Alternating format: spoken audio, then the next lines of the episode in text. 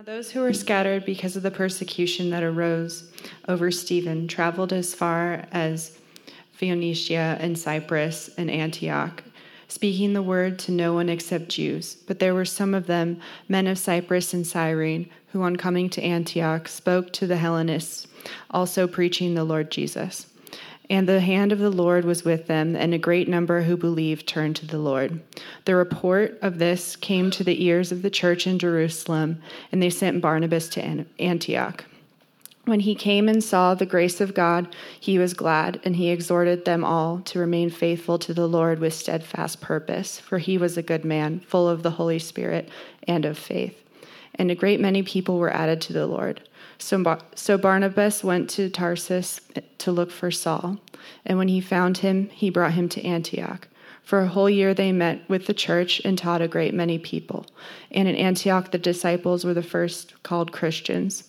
Now in these days prophets came down from Jerusalem to Antioch, and one of them named Agabus stood up and foretold by the Spirit that there would be the great famine over all the land.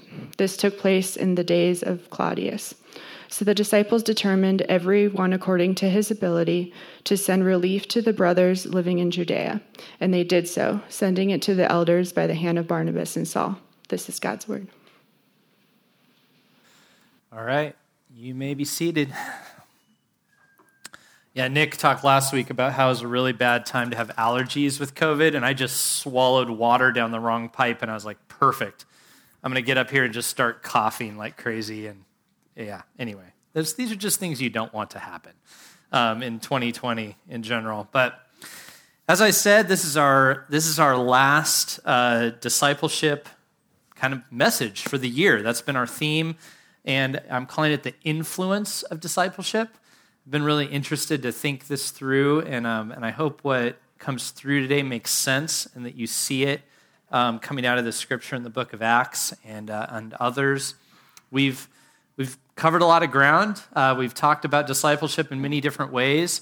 I honestly hope that you don't have like three easy steps to discipleship from this year because we have adamantly not done that. Um, we've, we've talked about all these just different methods by which Discipleship just happens through the people of God, and we've kind of said you are discipling um, whether you want to or not. By being a Christian who lives and walks in the world, you have um, a role to spread the gospel and disciple. And whether or not you want to do that or not, you do, because you are God's people in the world. And so, as people watch you and engage with you, you are discipling. And the question is just, what do I, what do, I do with that? How do I, how do I invest in that? Um, how do I view that? And how do I kind of take that seriously? So, this last time, we're talking about the influence of discipleship. Uh, this passage that, that Rochelle just read to us has some interesting themes. I just kind of want to point these out on the front end just to, you know, kind of give you the Bible is really relevant talk in a way. Um, first of all, it begins with the idea of persecution. Um, now, persecution in this context was because Stephen, the first deacon of the church, had given a very um, powerful and important theological speech uh, to Jewish people in which he had really pointed out to them that you know, all throughout their history, God had been moving toward them, calling them to himself, calling them to follow after him, and that they, as God's people, as his church, if you will, had over and over been stiff necked, meaning that they were very set in their ways and unwilling to hear the word of the Lord, and that they had gone so far as to reject his message from his prophets and then eventually from his son, who had come and had died at their hands. And he pointed out that they had guilt due to that. And um, being the way that God's people often were in the Bible, they didn't receive that and go, You're so right. Thank you, deacon. Thank you, Stephen. You're the best. They picked up stones and they killed him. And from there, a persecution broke out where more and more of the early church folks began to be killed at the hands of the people who, who they were saying, Your scriptures, our scriptures proclaim Jesus is the Messiah, and they began to lose their lives. This is a persecution much more like the persecution you might see in like a Southeast Asia today, North Africa, the Middle East, or in deep southern Mexico. Um, the kind where you'd have to go to the voice of the martyrs and look for the hostile zones, right? Now, depending on the circles you're in today, you might be hearing about persecution. It's, this, is a, this is a big reality right now. Some of you are. You're thinking about it, it's on your radar. Some of you are, are saying, well, in my circles, in my Christian circles, nobody's talking about persecution. And you're, that's true. There are certain circles in which nobody is talking about that. But there are certain circles in which this is the big word right now. Maybe because of world events, persecution is around the corner. And this scripture is based out of a time where there actually was. Now, history bears out that in times and places where the gospel gets pushed back, especially persecution, the gospel grows and spreads. Now, I should say, uh, I said this morning to the, the church up in Phoenix, um, if you are into that, if you're just really excited about persecution, you're like, yeah, persecution, the church grows. Um, we, know, we know a good psychiatrist. Um, you might want to start talking to somebody about this. Like, nobody should want that, okay? That's not, you don't, you don't want that. But the truth is, even though nobody wants that, the truth is that the gospel has always grown and spread when it's been opposed. It has. And that's what was happening here. In this intense persecution, these people are pushed out from Israel and they went and they began to spread the gospel. And then they began to push out of other places and spread it even further, even into Antioch. At the end of Acts 11, we have this, this tragedy, this famine in the entire known world. So, you know, it, not quite COVID, a little different, but there was death and there was suffering. And the Christians banded together to support one another. And I don't think this excludes, this doesn't mean that these Christians only supported other Christians. I, I have a feeling they helped out any neighbor that they might have had. But it was just very remarkable that a church, like a church in Antioch, a brand new church in a very secular city, would turn and support the church in Judea. This was a really incredible fact. And so the history book here the history that Luke writes down, he takes note of it. It's a very notable event that this new church in a city like Antioch turned and helped and supported a church in Judea. This is, this is surprising. This is a big deal. This is, this is a marker that this is a unique community that's been formed in the city of Antioch.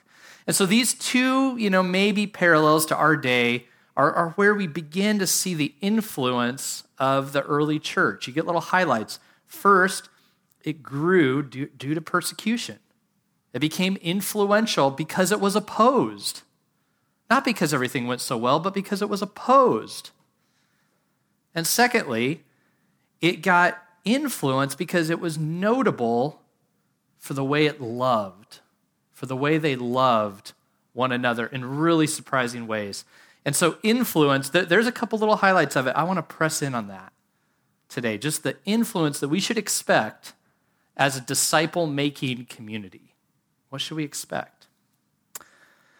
Now, before we get into the specifics there, I want to say this that I think, and I've been thinking about this, when it comes to influence, it seems like Christians take one of two paths, especially, and then there's a muddy middle. And I'll, I'll mention a couple thoughts about the muddy middle, but there's so much in there I really can't even draw it all out. But it seems like there are a couple of paths. One is an assumption that for Christianity to be at its best and to achieve its missional goals,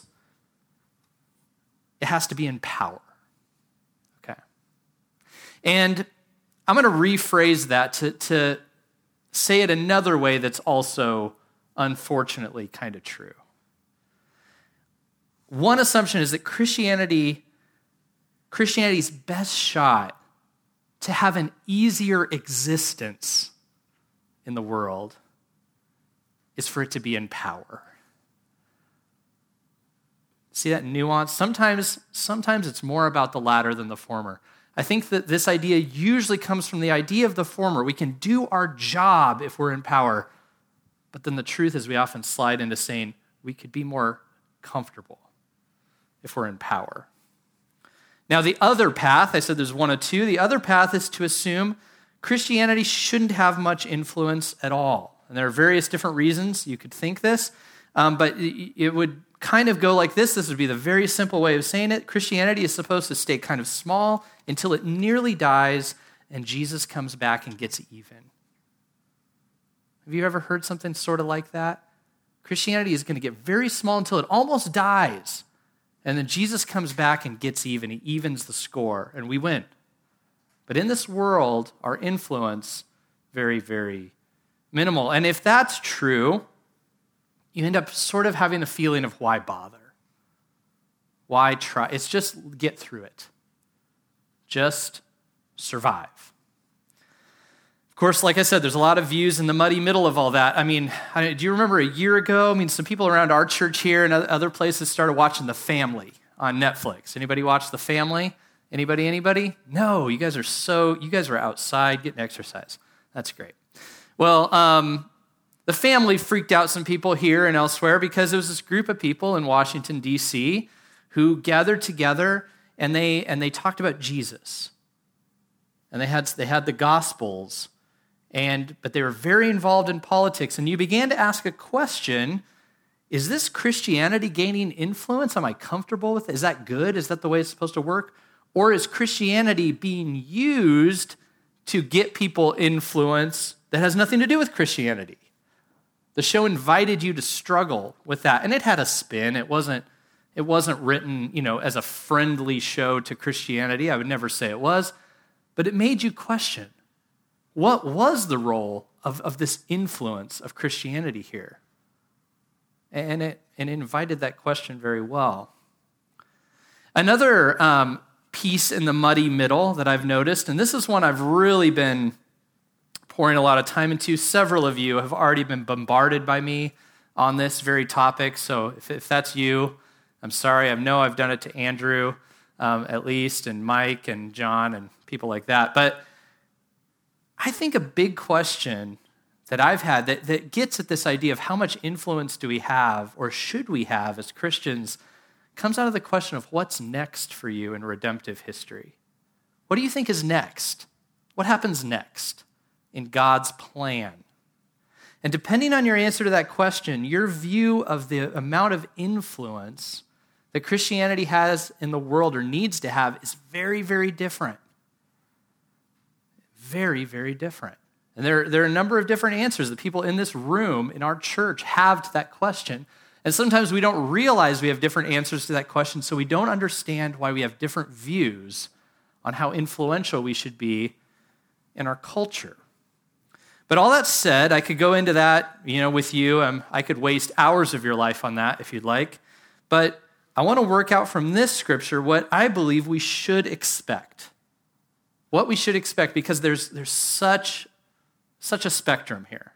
What should we expect when it comes to having influence as Christians? I'm going to give you my thesis now and then break it into three pieces and work it out. I believe from this scripture and many others that Christians can have incredible influence. But God will not grant us our idols along with it. And it must move in multiple directions. Okay? I'll work that out. I believe Christians can have incredible influence, though God won't give us our idols along with it, and it must move in multiple directions. Let me work through that thesis here. Christians can have incredible influence. Look, this is exactly what happened in this scripture, right? Faith in Christ sweeps into Antioch without even the guidance of an apostle. If you look in at that scripture, you know, elsewhere, you know, Paul goes and he sets up the church. Here, it comes through these people who come from the areas of Cyprus and Cyrene. We don't even know their names. These are North African folks and people from an island called Cyprus, which is where Barnabas was from. And Cyprus is an interesting place, very diverse because it had been occupied by multiple empires. Many people, it was strategic. People took it over and they, and they brought in their people, and it became kind of a melting pot kind of place. And people during this persecution, they were going out from Israel only to the Jews, our scripture said, but these North Africans and these people from Cyprus went to Antioch and began to speak to the Greeks, which is really, we don't know who these people were. We don't have any, they, they obviously weren't the big name people. They just spread there and they started talking to the Greeks in Antioch. So influential that eventually Antioch grew to be a central hub of the movement. And it became known today, if you, if you kind of look up in the books and stuff, they call it the cradle of Christianity. The faith grew to the degree that in our scriptures, the people of Antioch began to have to come up with a new category for these people that believed these things. And this is a big deal. I mean, they, they were so, they'd become so prominent, they had, to, they had to create a new citywide category. This was a large city, Antioch. It's kind of like a Colorado Springs, if you will. Like, for them to have to come up with a new category for this group of people means they, they were pretty sizable. They'd really grown and they had people's ear. Interestingly, you had a number of the world's cities there. There's a, a philosopher, Libanius, um, from Antioch, and he said this Indeed, if a man had the idea of traveling all over the earth with a concern not to see how cities looked, but to learn their ways, their individual ways, Antioch would fulfill his purpose and save him journeying. If he sits in our marketplace, he will sample every city. There will be so many people from each place with whom he can talk. I mean, talk about a place that would be called pluralistic or secular. I mean, Antioch, this is, this is a place of many, many, many different types of people, many cities, as this philosopher said. And in that city that brought cities together, you had the people that Christ called a city on a hill. And they became, for the first time, distinguished by the name of Christ himself. They were called Christians, which simply means followers of Christ. Okay, so God's grace, God's message of grace, can have great influence. It, it did in Antioch, it, it has elsewhere. Many times, I mean, I'm just going to hit a couple quick, quick ones here. In the Old Testament, when the other nations heard of Israel being delivered from Egypt through miraculous acts, many people paid attention, began to honor the God of Israel, and actually joined in with the nation of Israel. People converted in because they heard of the grace, the undeserved, incredible salvation that God gave to his people. Okay? That's influence, influence, influential. It happened when Jonah proclaimed a way of repentance to Nineveh. There was a lot of influence that happened. The people listened. They didn't, it didn't stick probably for a long time, but they heard that. They listened. It had a lot of influence that a God might relent from what they deserved and let them off and give them grace. And it happened over and over again in the New Testament. When Peter preached his sermon at Pentecost in Jerusalem, thousands of people heard a message where Peter came to them and he said, he said, You killed the Lord of glory. I mean, and that wasn't like just kind of a theoretical thing to say. I mean, they killed the Lord of glory recently, right? And he came and said, You did that, but repent and be refreshed because he's offering you grace. And you can come and receive that. And thousands of people believed, and, and there was great influence. Nick last week talked about Cornelius, the home of Cornelius, where Peter, after he accepted kind of the angelic divine dream that he had that said that the Gentiles could be acceptable by faith, he went to Cornelius, and Cornelius had gathered people, and everyone in his household came to faith. I mean, that's influence. And so clearly, grace and God's message can come with great influence. But, number two, God won't give us our idols along with it. Interestingly, in Antioch, some say the name Christian was an insult. Maybe you've heard this. I mean, meant little Christ. It didn't quite mean that. It meant follower of Christ, really. But there, there is an interesting other side of it. Many people in Antioch spoke Latin. And the word Christus, which in Greek uh, means anointed one, in Latin means oily. That's a little unfortunate, right? I mean, you could kind of imagine some, some little jokes being made, you know? They're a little slimy, those, those folks, a little oily. I mean, I don't know. We don't have any documentation of this. it reminds me kind of of, you know, I don't think this was, you know, all the time, but I'm sure it, I'm sure it happened that people made this little connection and kind of gave them a hard time. It reminds me of what people said about the, the Chevy Nova in Mexico. You guys aware of this little marketing story that Chevy tried to sell their Nova in Mexico? But Nova in Spanish, if you break it up, means no va, which mean no, means no drive. And so, you know, that it didn't sell very well. Um, that's actually not true, by the way. They, um, it sold just fine. That's just, it's in a bunch of marketing textbooks and it's total garbage. It's not actually true. But I'm sure in Mexico, the joke happened, right? Probably a couple people, they were like, Nova, you know, idiots. And they bought the car anyway. I mean, it's, it's like me and Ford, right? Many of you know I own two Fords, but I know what Ford stands for found on road dead. I know. Okay, I've heard it. I still have one, you know, but, I, but I've heard the joke. I mean, I'm sure that's kind of what it was like in Antioch with the word Christian. It was a thing where, you know, it didn't mean that people were just like constantly making fun of them with the name, but at the same time, it did have this little joke side of it where they got made fun of a little bit for it. And so being, being called a Christian wasn't always a blessing. They were kind of oily.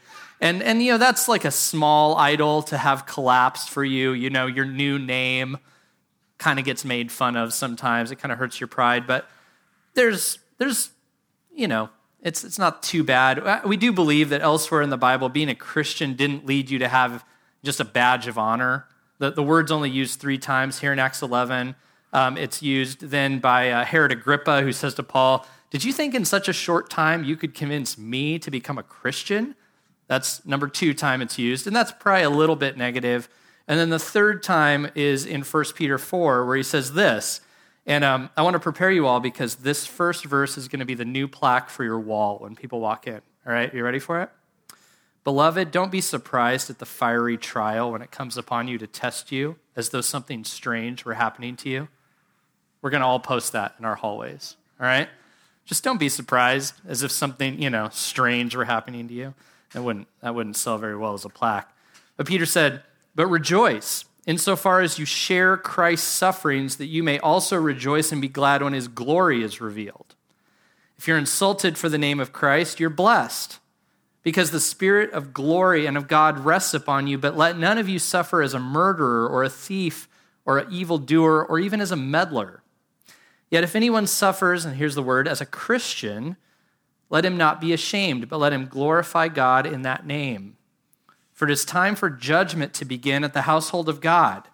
And if it begins with us, what will be the outcome for those who do not obey the gospel of God? And if the righteous is scarcely saved, what will become of the ungodly and the sinner? Therefore, let those who suffer according to God's will entrust their souls to a faithful Creator while doing good. It seems like Peter's assumption is that if you're a Christian, if you're known as a Christian, that's not going to mean you're really popular. It's going to get you some flack, chances are. And he assumes you're going to get flack. There's going to be some fiery trials, and you might want to feel ashamed of that name, but don't. Own it because it's the name of Christ. Um, interestingly, at the end of there, he says, What do you do when you deal with that? Entrust your soul to a faithful creator and do good, right? Interestingly, over the centuries, Christians, when hated, have trusted in many other things and done bad, right? We need to own this. We as Christians need to own this. We have murmured and murdered and cheated over and over and over when we have been faced with some trials. We need to own that. We have not done what we were told to do trust in a faithful creator and do good. We have put our trust in other things and done horrors, truthfully.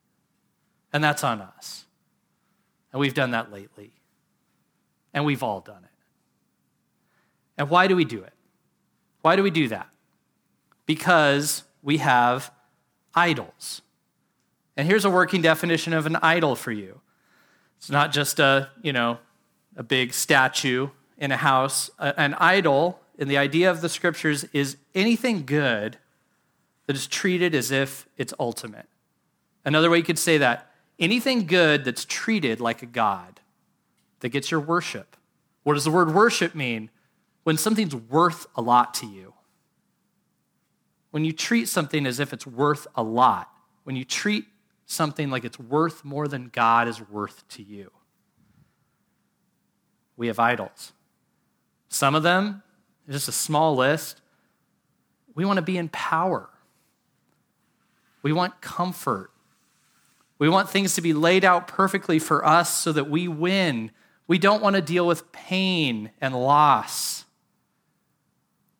Now, God may bring times of refreshing and prosperity and growth, but if those words do not correspond to our love for God, and if we're not thankful to God for those things, but those things become our aim, what we want more than God, Great question. John Piper once asked is he said, if you got to heaven and you were utterly healthy and all of your friends and family were there, all the sickness and pain and disease was gone, would you be satisfied with that if God wasn't there?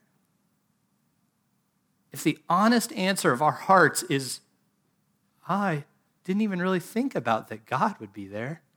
I was just looking forward to seeing my grandpa, who I haven't seen in a long time. I was just looking forward to not having these bodily ailments. I was looking forward to the disease and the trouble being gone. There's your idol. We want those things more than we want God.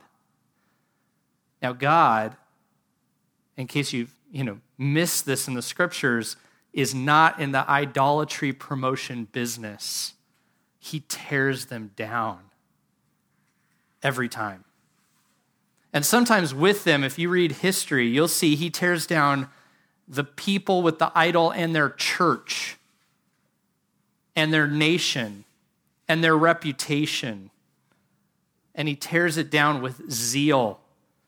Jesus cleared the money changers from the temple. Moses threw down the golden calf. That is what God does with idols. Why? Because he wants to wreck your life? No, he wants to save you.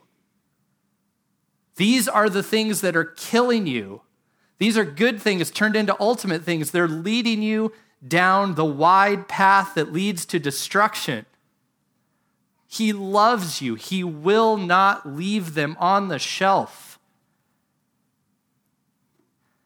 Antioch, by the way, is buried today under the sprawling city of Antakya, Turkey, after several crusades becoming a centerpiece in Constantine's empire when Christianity came into power.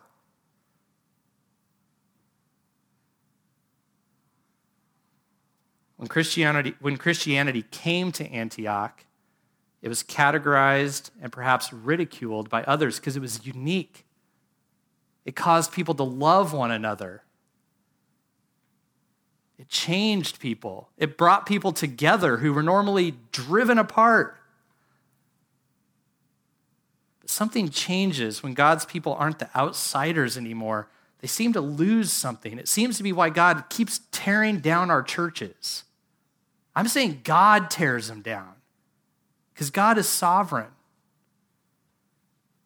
We begin to reject God's grace.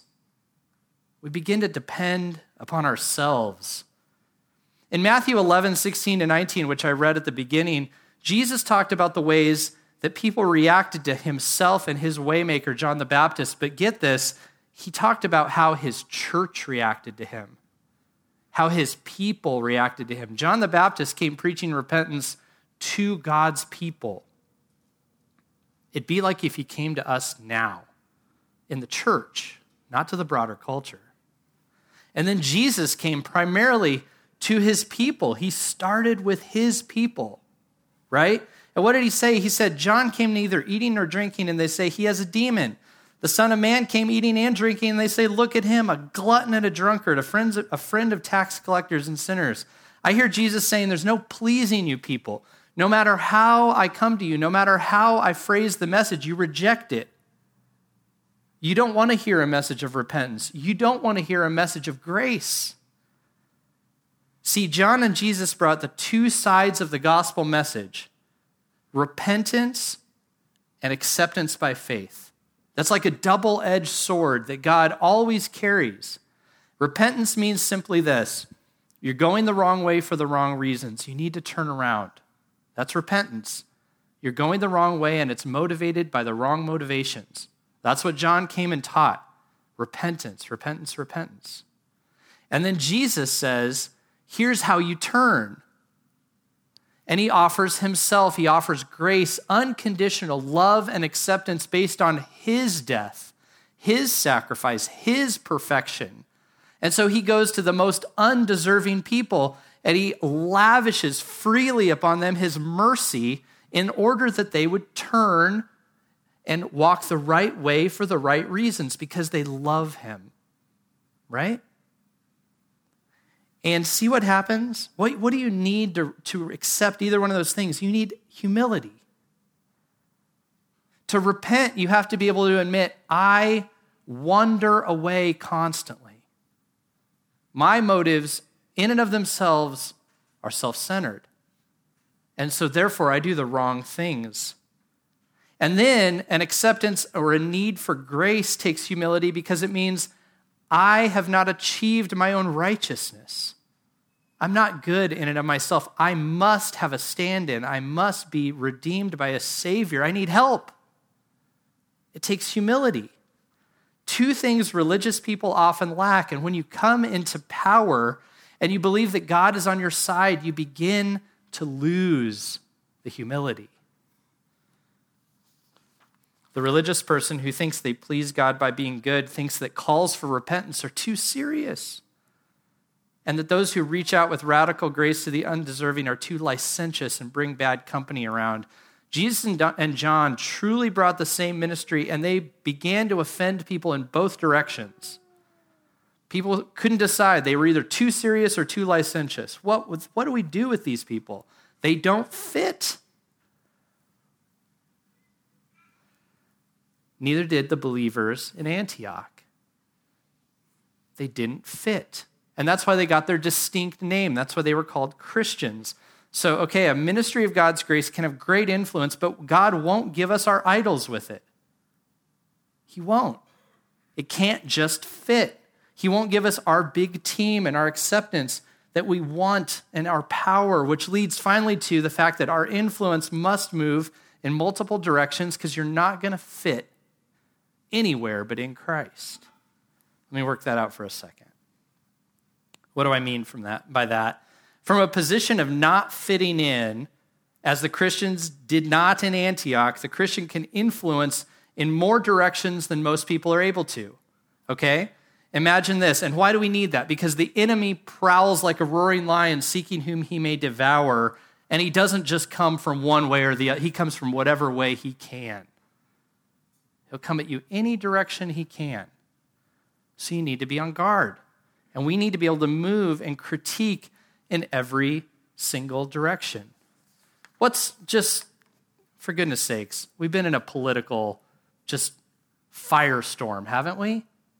What would it be like if Christians couldn't be categorized as right or left? What would that be like? If they could actually lead and influence in either direction, where they could see wisdom on either side, where they could critique and see the idols on both sides, where they didn't fit. Imagine the difference if people were like looking at our American landscape and they said, I've heard they have Democrats and I heard they had Republicans, and then there's this thing. These other people, and they only seem to follow Christ. And sometimes they do a Democrat looking thing, but then they do a Republican looking thing. And uh, what is it? That'd be great. We had a discussion recently where um, I said, You know what I think happens in our church? I said, I think I think some I think if the people who lean, you know, liberal in our church think I'm a flaming conservative. And I think the conservative leaning people in our church think I'm a flaming liberal. And John just started laughing and he was like, It's true. And I was like, Yes, great, perfect. Let's be like that in the world. Let's not fit. Let's do it. What too often happens if we choose a, great, a group based on something other than Christ? This is, um, C.S. Lewis warned us about this in his book, Mere Christianity. It's where it, where it got its name, by the way. He has this idea that we must be committed to mere Christianity. And what he means by that, and he used some political ideas and stuff in his book, but he said, if, if we are committed to, like, let's say today, like, I am, conv- I am committed to Western individualistic um, American Christianity, he would say, stop that. Only mere Christianity. That's your number one commitment. Now, you can have these other views. These are, these are all you know, logical ways you might think, but you might be able to think differently. But let your top tier thing as a Christian just, just be Christianity. Just be a repentance from dead works and faith in Jesus Christ that transforms you into the likeness of Christ. Like just that. And let that challenge everything else. Which means you will not find a large crowd to affirm you. And that's what we often want. We want to gather in a group who's either, I believe, in charge or trying to be in charge and live in that echo chamber because it feels like we have a home that's seriously the state of our nation right now. It's a huge challenge to most pastors I know, which, by the way, like I'm, I'm uncomfortable with saying this, but I got to say it on behalf of another pastor that wasn't me in Phoenix. And I just thought, this is really important. We need to, we need to say this. Seriously, it's so easy for us to gather in different echo chambers to go like, I'm over here or I'm over there. I believe, and I think the scriptures really do lean into this, that the people of God their primary influence should be within their own gathered community, that they should be listening to one another and their leaders and their elders first as they follow Christ. And if they're not following Christ, then move on. But you should listen to them first rather than gathering in another echo chamber. These people know you. I mean, if you knew how much we as elders try to lead you specifically, this church, I don't give a rip about churches, like, well, I care, but I'm not trying to lead churches anywhere else, even in our city. I mean, I don't. I don't think about the people in any other church here. I don't think about the people in any other church in the country or the world. I think about you. Nick thinks about you. All of our elders, Mike, Ray, Andrew, we think about you. And we're trying to lead you. But so often, and I know so many pastors, I sat in a pastor's meeting and here, 25 pastors, and a number of them said over and over, everybody in our church listens to everybody but us. They subscribe to podcasts, they watch other pastors on TV, they all have their favorite thing, and they don't listen to what we're trying to say to them. We actually know them. Here's a question to ask If you couldn't gather in any group except for under Christ, would you be okay with that? Could you live with that? If my influence, if our influence was only that we became known as following Jesus, would that be enough for us? If we couldn't gather in any of the other big teams, could we live with just being known as trying to follow Jesus? Remember what we said discipleship is? Following somebody who's trying to follow Jesus? What if that's all we were known for? We, they, they seem to try to follow Jesus. Would that be enough for us? If we were rejected by people in the major camps, the major groups of our society that would make us feel very accepted and like we were part of something big, whether they're in power or trying to get in power, if we were rejected by them and all we had was that label that we were trying to follow Jesus, would that be enough for you? In Antioch, the Christians didn't fit. They had to be given a new name because they didn't fit any other categories. That was a rare thing. It made the history books. I've been kind of hard on you guys in a way. I just spoke hard words. Let me give you some encouragement. You know what's such a rare sight now? is for what I mentioned earlier Democrats and Republicans to be in the same church. This has been a hard year in our church for some of this. There have been discussions in person, there have been discussions on social media between us about our different views on politics. I am so proud to pastor a church with Republicans and Democrats in it. Can I just tell you that? To all of you who've remained committed to Christ and one another despite your political leanings and the fact that people have different ones than you, I love you. This is rare. Don't give up. It's a beautiful thing. It shows that you're devoted to Christianity first, and it is so rare. Another thing, I had a really encouraging moment, and this like, you know, sounds like it's about me, but trust me, it's not. This is a whole church community thing. But I was at, um, I was doing the Black Friday uh, stuff over at the Annex, and you know, Cultivate was going on over there, and the news showed up. And the news picked three people to talk to about small businesses getting through Black Friday. And they didn't have any specific reason for this, but they picked three Christians from three different churches who love each other. And not just the Christians love each other, the whole churches love each other. They picked Kristen from Redemption, they picked Steve from the village, and they picked me from here. And I can tell you, it's not just because the three of us like each other. They didn't even know that. They just, they were like, who's doing business stuff and they're, who's cooperating in this event here in the corner of the annex? And that's they found us all working together. You know why that happens? Because our churches redemption they're meeting in our building right now right?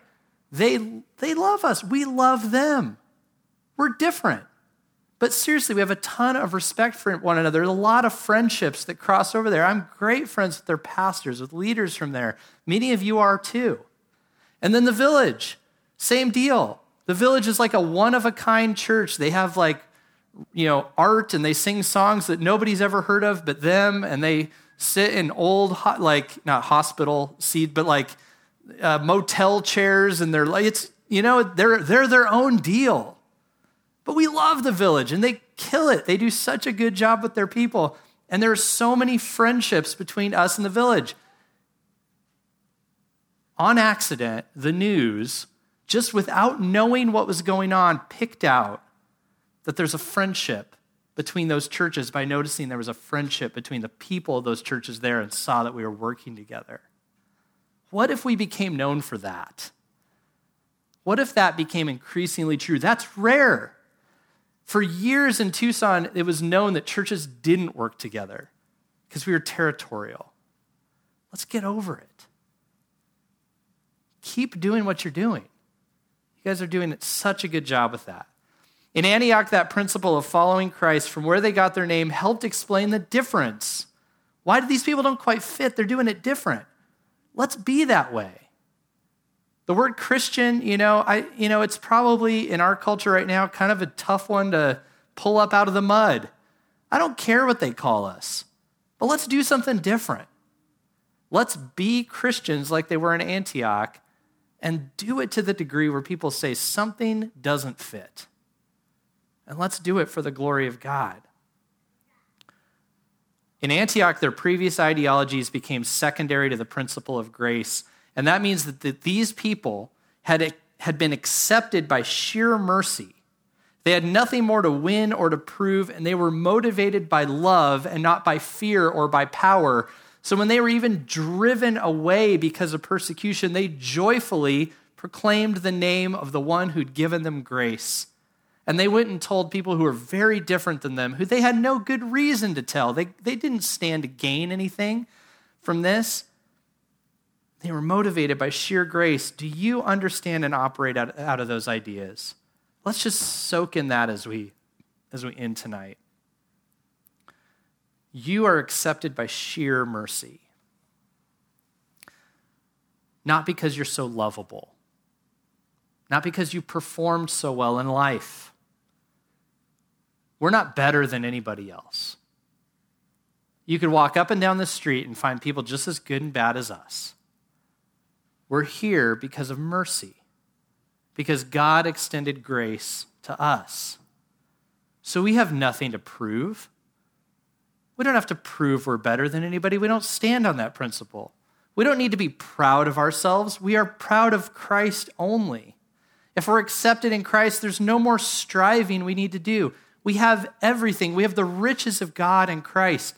We don't need to be any safer than we already are. We are 100% safe in Christ. We are already in Him. We are in His kingdom, a kingdom that cannot be shaken. The gates of hell cannot prevail against it. You have nothing to defend. You belong. You're loved. You're safe. And you're secure. And you can be motivated by love since you've been so loved by God and fought for by God and protected by love. By, by His love, you can go and reconcile with others. You can confess your sins to other people because you don't have anything to prove. You won't have to say, I want to keep them away because God could have said that about you, but He didn't. And because God has offered such grace to you, you can offer it to people who are absolutely undeserving. You can give out of the riches of what He's given to you. Want to disciple well? I know we do. We heard so many people talking about discipleship. That's why we did that this year. People want to disciple well. Well, then you need to think like a disciple, which is to move toward other people because of the depth of grace you have received from Christ yourself. That's all you need.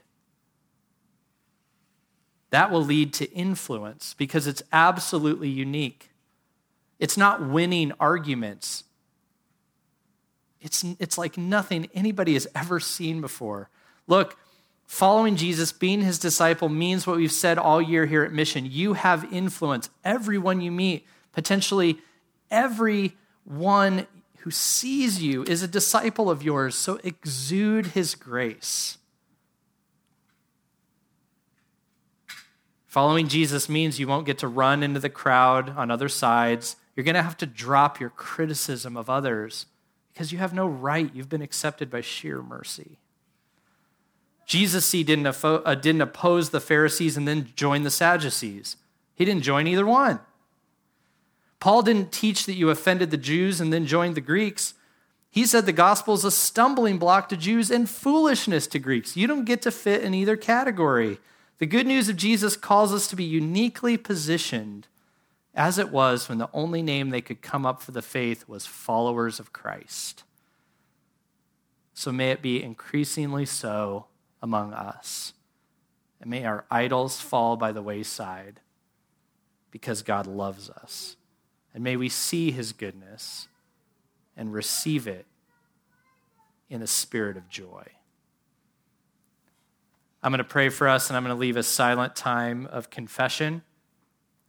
Take this time just to examine yourselves. If, if there's any piece of this that kind of just got you a little bit, if there's something in there, if there's an idol you identified or, or you think you need to think about that, if there's a type of influence you've hoped for that you thought through hearing this, maybe, maybe I want an influence that's really more idolatrous than Christ centered.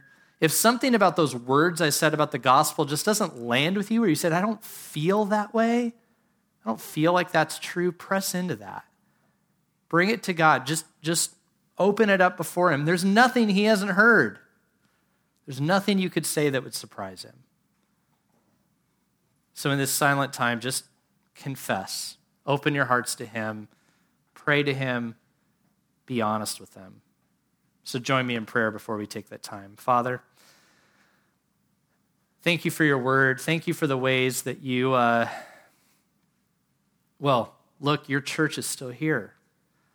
Antioch was this powerful city built for idolatrous reasons even Christianity got twisted there as it did all throughout that empire, obsessed with power and control. And all of their stadiums stand as relics and their cities are buried. But God, your church, the power of your gospel stands. And here we are standing in your grace. God, help us to root ourselves in you, in your work, from creation to consummation, all the way across your good news. Help us to root ourselves in that and that alone. We trust you to tear down our idols. Show us the way. Lead us now as we come before you.